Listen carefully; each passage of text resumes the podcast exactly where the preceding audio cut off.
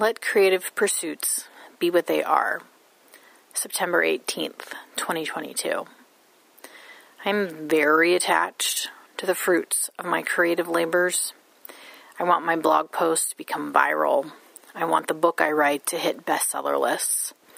I have very specific ideas about the trajectory of my creative efforts, and boy, do I get irritated when my ideas don't match up with reality. It's tough being an artist, y'all.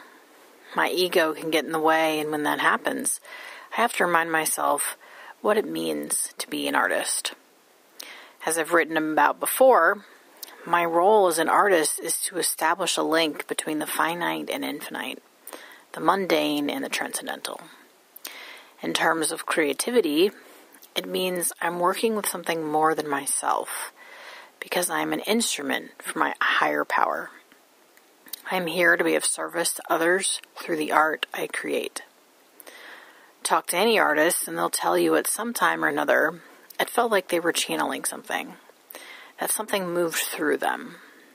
Indeed, Elizabeth Gilbert has a mega popular video on creativity saying exactly that.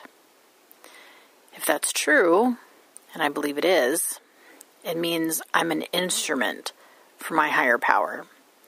I'm the violin, not the violinist. From that perspective, I'm not in control of the music the violinist plays, nor am I in control of how well the music is received, or in my case, how well the writing is received. I don't know why certain things are popular and others languish in obscurity, but also I don't know the mind of God. However, I've experienced enough synchronicity in my life to know I am a piece on God's chessboard, that there is a greater intelligence at work. That means art, too. I want to write a wildly popular book that lands me on the New York Times bestseller list. But maybe every book has its own purpose and trajectory, and sometimes that means only six people will read it. Last year at this time, I sent a romantic comedy novel to every literary agent I could find. When sending query letters didn't work, I asked my sister to coach me on pitching to literary agents live. Because my pitches went so well, I thought for sure somebody would sign me. They didn't. After getting rejected by every single literary agent, I finally stopped and asked, What was the purpose of this book? I don't think the romantic comedy will ever see the light of day because it's not supposed to be published, at least not in its current form. That book served its purpose because it demonstrated I can write a full length novel, something I didn't think I was capable of, and it also taught me a lot.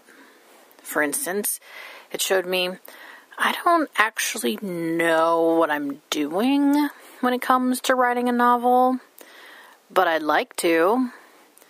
I want to know how to structure a novel, what makes a scene work, what doesn't, etc.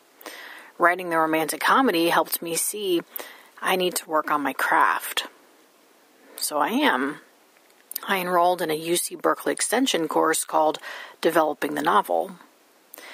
It's only when I remind myself not every book is meant to be a bestseller, that everything I create has its own trajectory, that I feel at peace. Every book, every piece of art has its own life to lead. What I'm creating does serve a purpose, it just may not be the one that I think initially. I dream of a world where we realize we are not solely responsible for our creative successes or failures. A world where we recognize we are instruments for something greater than ourselves.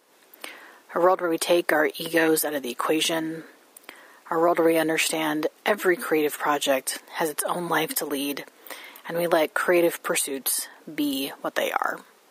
Another world is not only possible, it's probable.